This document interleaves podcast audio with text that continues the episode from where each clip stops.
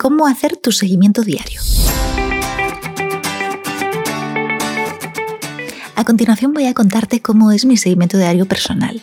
La verdad es que lo voy variando según el día o la época del año o quizá el estrés que voy a afrontar a lo largo de la semana. Eh, por ejemplo, en épocas de estrés solamente como una vez al día o aprovecho para hacer ayunos largos. Luego te cuento cómo funciona esto. El objetivo del seguimiento diario es 1. El autoconocimiento y 2. La mejora continua que disfrutes creando el tuyo. Vamos paso a paso. Nada más levantarme, lo que hago es una evaluación de mi sueño. Eh, pienso los sueños que he tenido porque muchos de esos sueños me van a dar pistas de cómo está funcionando mi inconsciente. Los sueños me dicen eh, qué quiero aprender, qué está deseando mi cerebro eh, cerrar en cuanto a aprendizajes o solucionar de ejes de estrés que están abiertos. También evalúo las horas de sueño, la calidad del sueño y la energía que tengo al despertar. Si despierto con muchas ganas de empezar el día, eh, tengo casi asegurado de que va a ser un buen día. Si despierto con pocas ganas, estresada, enfadada o asustada respecto a cómo va a ir el día, esto ya me da una pauta del el estrés por el que voy a pasar. Por tanto, al levantarme, lo que hago es tomarme una infusión relajante porque ya estoy viendo que mi estado de ánimo está precondicionado. Eh, al hidratarme, si no estoy nerviosa, triste, enfadada, eh, simplemente bebo un vaso de agua. Ya suelo tener al lado de la cama preparado un termo pequeñito con el agua templada. Eh, a veces le echo unas gotas de limón o una gota de algún aceite esencial y entonces esto me garantiza hidratarme nada más levantarme. Y luego evalúo, mm, lo primero que hago yo, y quizá también tú, es pis por la mañana al levantarte.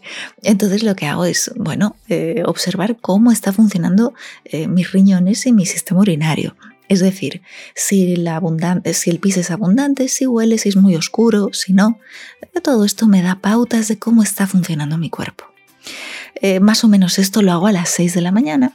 Luego, eh, lo siguiente que voy a hacer es, em, yo atiendo a mis pacientes muy pronto, entonces entre las 6 y las 9 más o menos voy atendiendo pacientes o entre las 6 y las 10 de la mañana, pero en, eh, en el transcurso de esta primera franja de la mañana garantizo que haya pasado mi cuerpo por una, un ejercicio de respiración, una meditación, un ejercicio de agradecimiento y tener mis suplementos preparados si es que los estoy tomando.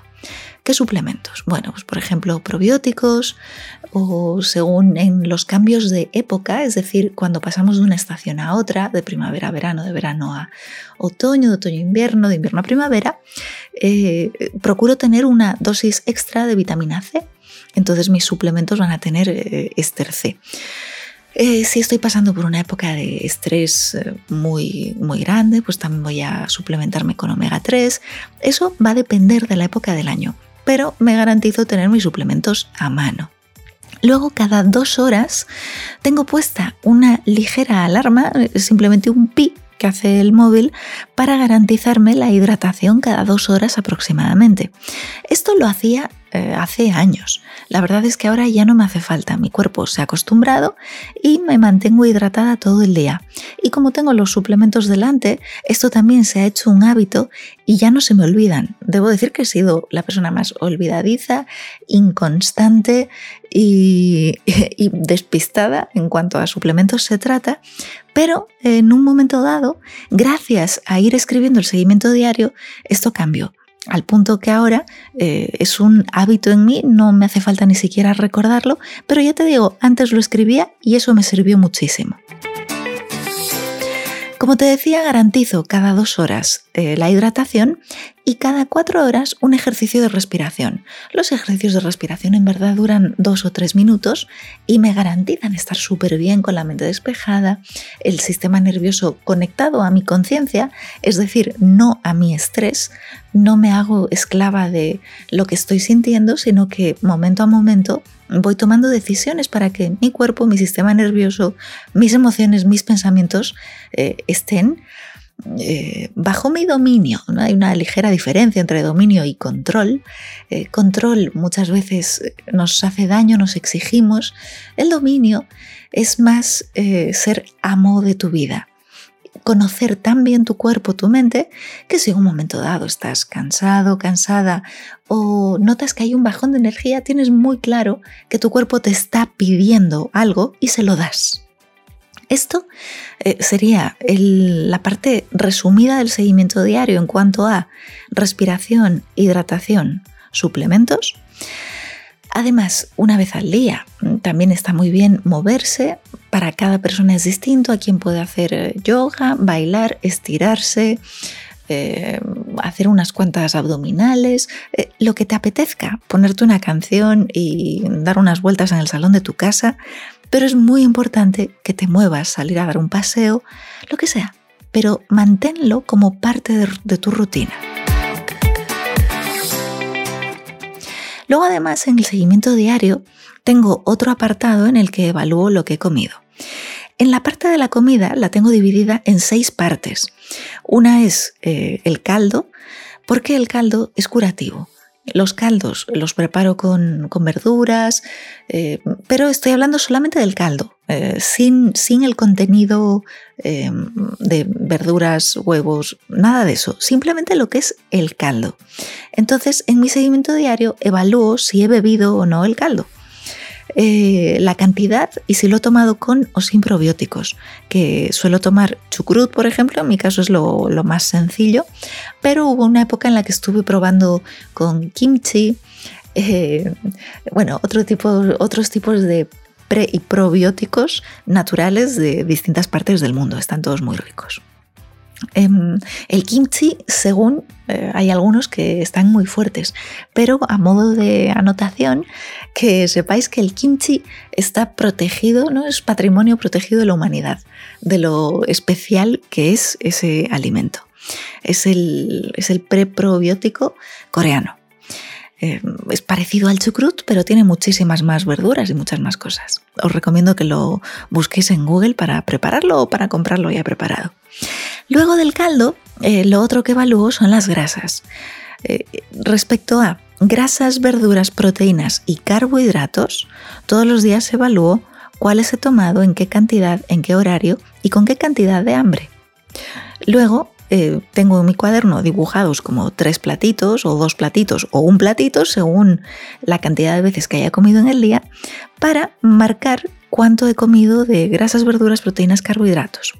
Además, eh, tengo otro apartado que se llama ayuno, eh, que, mm, en el que marco las horas de ayuno que he hecho en el día. Luego tengo otro apartado que se llama antojos, que es para apuntar los antojos que he tenido en el día eh, y así, por ejemplo, en la lista de la compra me garantizo tener en casa eh, sustitutos de algunos antojos que pueden aparecer. Aparecen siempre antojos o de dulces, o de pan, o de chocolate, o de galletas. Todas las personas tenemos antojos que están relacionados con historias emocionales de nuestra infancia principalmente y cuando nos sentimos mal por alguna razón, se nos antoja algo muy particular. Entonces, como prefiero en momentos principalmente de estrés, porque en vacaciones el sistema digestivo es bastante más generoso, eh, en momentos de estrés procuro tener los sustitutos de esos antojos. Entonces, si un día veo que estoy teniendo antojo de galletas, me garantizo que en mi cocina haya los ingredientes necesarios para prepararme, que tardo poco, eh, la masa de, las galletas que me hago yo, que, están, que son de almendra y mantequilla. Entonces son fáciles de hacer y me garantizan que el antojo no me lleve a quizá tomar algún alimento que sea inflamatorio que podría afectarme más al estrés. O si tengo antojo de chocolate, pues es lo mismo, procuro tener eh, cacao en polvo y, me puedo preparar un, chocolate tranquilamente con, agua eh, o puedo preparar algún bizcocho de chocolate como alguno que publiqué en mis redes sociales.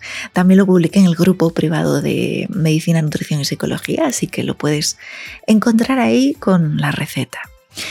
Una vez evaluado esto en el seguimiento diario, también tengo en cuenta mis síntomas. Para evaluar los síntomas, lo que hago es la visión 4D. La visión 4D es 1. Gastrointestinal. ¿no? La dimensión gastrointestinal es simplemente eh, al finalizar el día me pregunto si he entrado o no al baño, si he tenido o no gases, eh, si he estado a gusto o si ha sido incómodo. si he tenido o diarrea o estreñimiento y simplemente hago la evaluación en mi cabeza antes la apuntaba, hace muchos años. Ahora, al evaluar en mi cabeza, ya se me va quedando o a lo mejor em, si veo que llevo varios días que no me estoy encontrando muy bien, sí que lo apunto en mi cuaderno y pongo una especie de nota. Eh, no hago una nota del 0 al 10, que es demasiado, mis notas siempre van del 0 al 3. Eh, siendo el 0 que todo va bien y siendo el 3 que me quiero morir del dolor. Entonces el 2 es que estoy muy incómoda y el 1 es que algo me está fastidiando. Entonces es muy fácil evaluar cuando tenemos un rango de 0 a 3. Luego está la dimensión neurohormonal. Evalúo qué tal ha funcionado mi cabeza en el día, si he estado o muy acelerada o muy lenta, si le ha dado demasiadas vueltas a algún pensamiento, si me ha dolido la cabeza, si he estado eh, ofuscada, desconcentrada, despistada o si lo contrario he estado muy eh, enérgica y con los pensamientos muy claros. Bueno, pues esto lo evalúo al final del día. En la dimensión neurohormonal también evalúo mi sensación de estrés, es decir, eh, cómo me estoy sintiendo, cómo estoy afrontando el día. Luego en la dimensión del sistema detox, que sería la tercera dimensión de nuestro mapa de cuatro dimensiones, evalúo qué tal he ido al baño, si tengo o no retención de líquido y qué tal está mi piel. Si está muy seca, si hay granos. Eh, con la piel también evalúo el pelo, ¿no? si se está cayendo, si se ensucia muy rápido.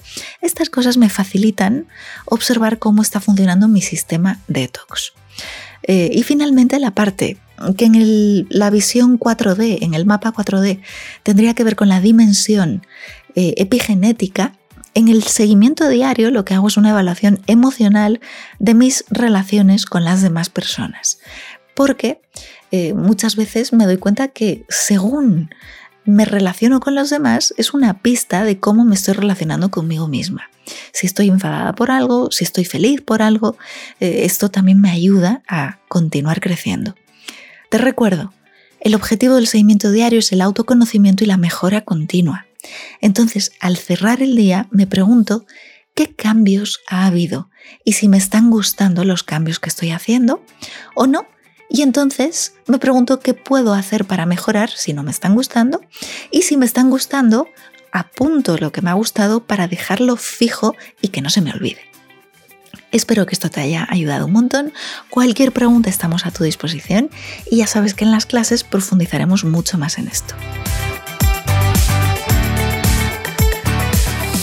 Como recapitulación, para hacer tu seguimiento diario, ten en cuenta que cada dos horas tienes que estar atento, atenta de cómo estás a mí me facilita mucho el tener una pequeña alarmita, es una campanita que hace ping en el móvil y con esto me doy cuenta cada dos horas si he respirado o no, si he bebido o no, si he ido al baño o no, eh, si me he despistado o no de mi momento presente, que muchas veces se nos va la hora haciendo cosas. A mí se me va la hora escribiendo, dibujando, pintando, viendo series, cada uno tiene sus debilidades, entonces es importante que prestemos atención de nuestro cuerpo en esos momentos en los que desconectamos y se nos va la hora.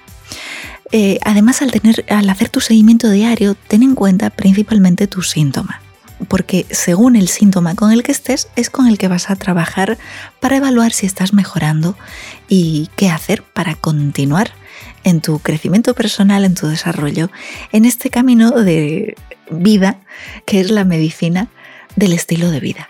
Un beso muy grande y nos vemos, nos oímos en la próxima sesión.